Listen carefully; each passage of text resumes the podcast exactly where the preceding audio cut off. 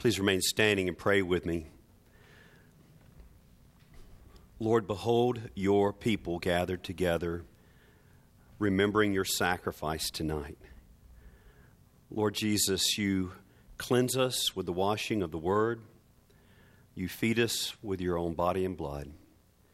Lord, we ask now that you would come in power through the preaching of your word. Lord God, please uh, do the miracle that you so frequently do here and use uh, the foolishness of preaching to be a means of grace in our ears. Lord, may the words of my mouth and the meditation of all our hearts be acceptable in your sight, our rock and our redeemer. We ask it in Jesus' name. Amen. Amen. You may be seated.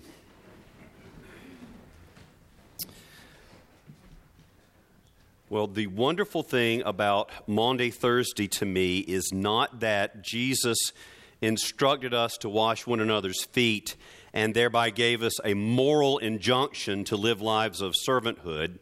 No, that's of course that's there. I mean, we just read it. If I then, this is Jesus in John 13, verses 14 and 15. If I then, your Lord and teacher, have washed your feet, you also ought to wash one another's feet. For I have given you an example that you also should do just as I have done to you. And that's why at Christ Church we are a foot washing church. We do this, we do it once a year, and uh, I think it terrifies some people.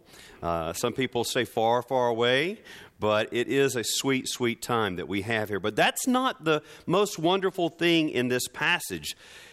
The most wonderful thing to me tonight is, is this is that the God who fashioned the human foot got down on his knees and washed his disciples' feet. The God who fashioned the human foot knelt before his own creature and washed his feet. This is a night that is soaked in the love of God. It's literally bathed in the love of God. It is a night that is dripping with the sweetness of God's tender love for his broken, foolish, sinful, and cherished, cherished, cherished human creation.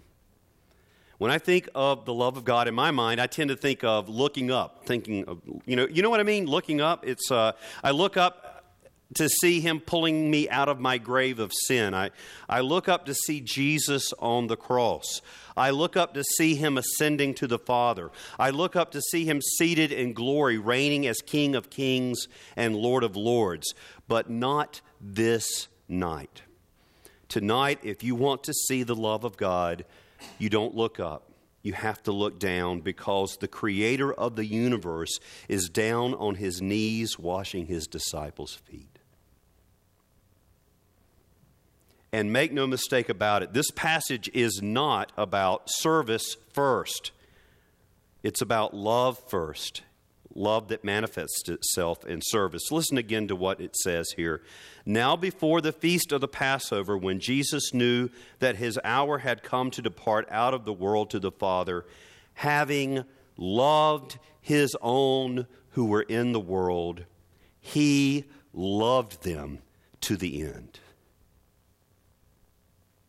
Jesus, knowing that the Father had given all things into his hands, and that he had come from God and was going back to God, rose from supper.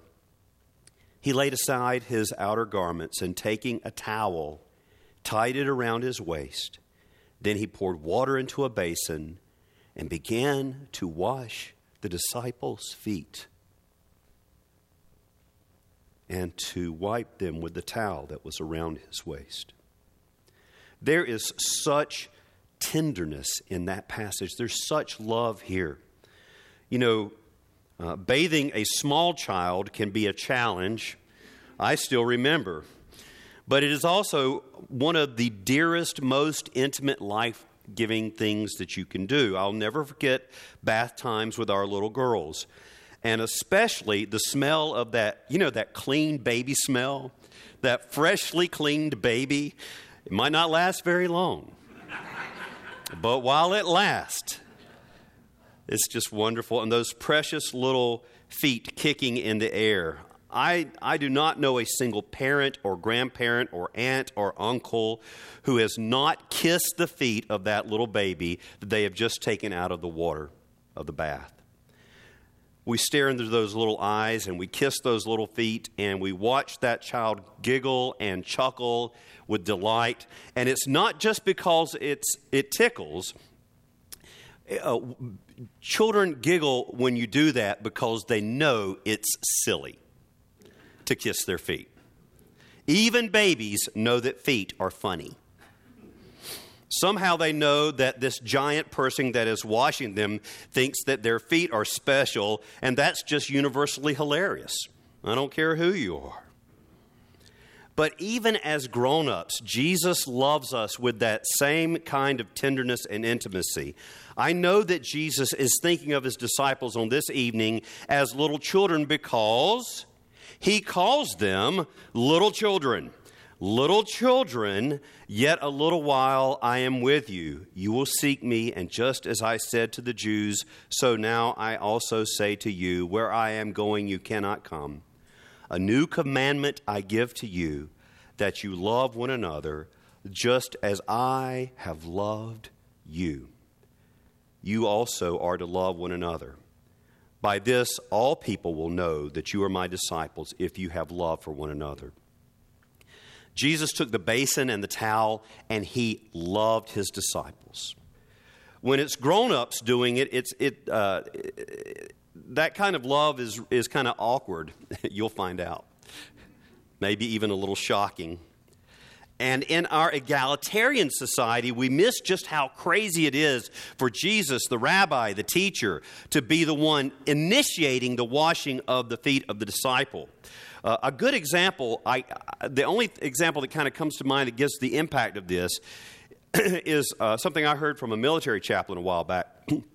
who was talking about a Maundy Thursday service during a deployment that included a foot washing. And so you had young E1s, 2s, and 3s, and 4s. So that's privates and private first class and corporal and specialist and all that kind of stuff. They were sitting on folding chairs in a big tent preparing to have their feet washed when all the way in the back, coming up between the, the rows, was a decorated general.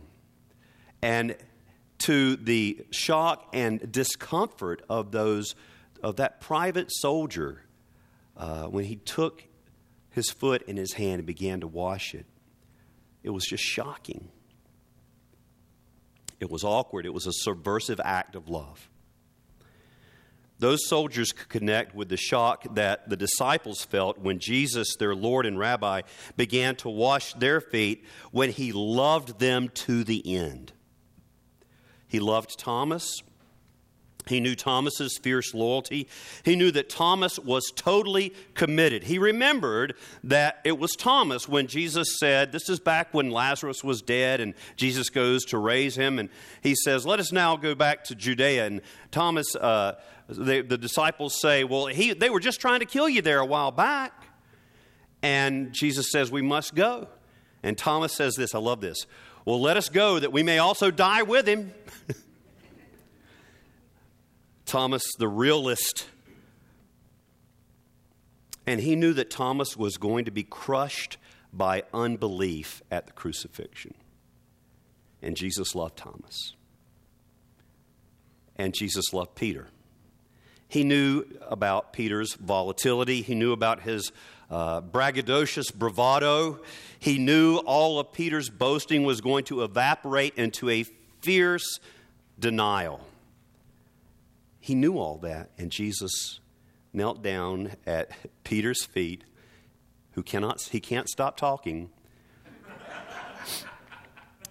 Lord, will you wash my feet? You'll never wash my feet.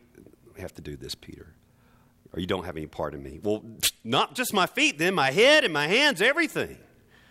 He just can't stop talking. And Jesus loved him.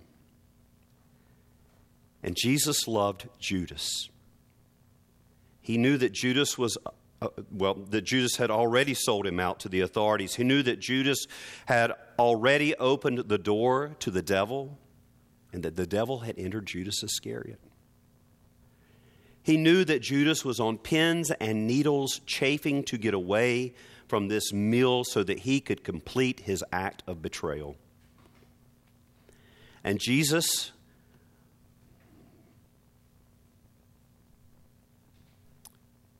our Jesus still stooped low and washed his betrayer's feet because Jesus even loved Judas. God Almighty stooped in lowly love and took the feet of his disciples into his rough carpenter's hands and he washed them. And tonight, as we wash one another's feet, we are on our knees beside our servant king. When you get on your knees and wash the feet of that disciple in front of you, you are not alone.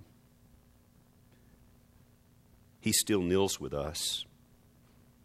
And by the Holy Spirit, we become a conduit for love to him and his, his to, for love from him to his disciples again tonight. Just like he did in Jerusalem at that meal before he died for them.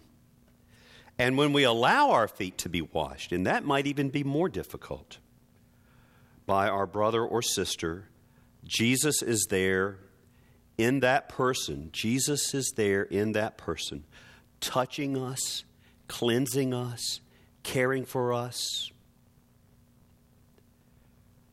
And I wonder what Jesus would speak to you as he bathes your feet at this holy meal tonight. I wonder if we were to hear that word, and I wonder if having had him cup our feet in his hands, washing away the dirt of the worldly paths that we have trodden, I wonder if there will be an open channel in our lives that we will begin to love one another as Jesus loved us.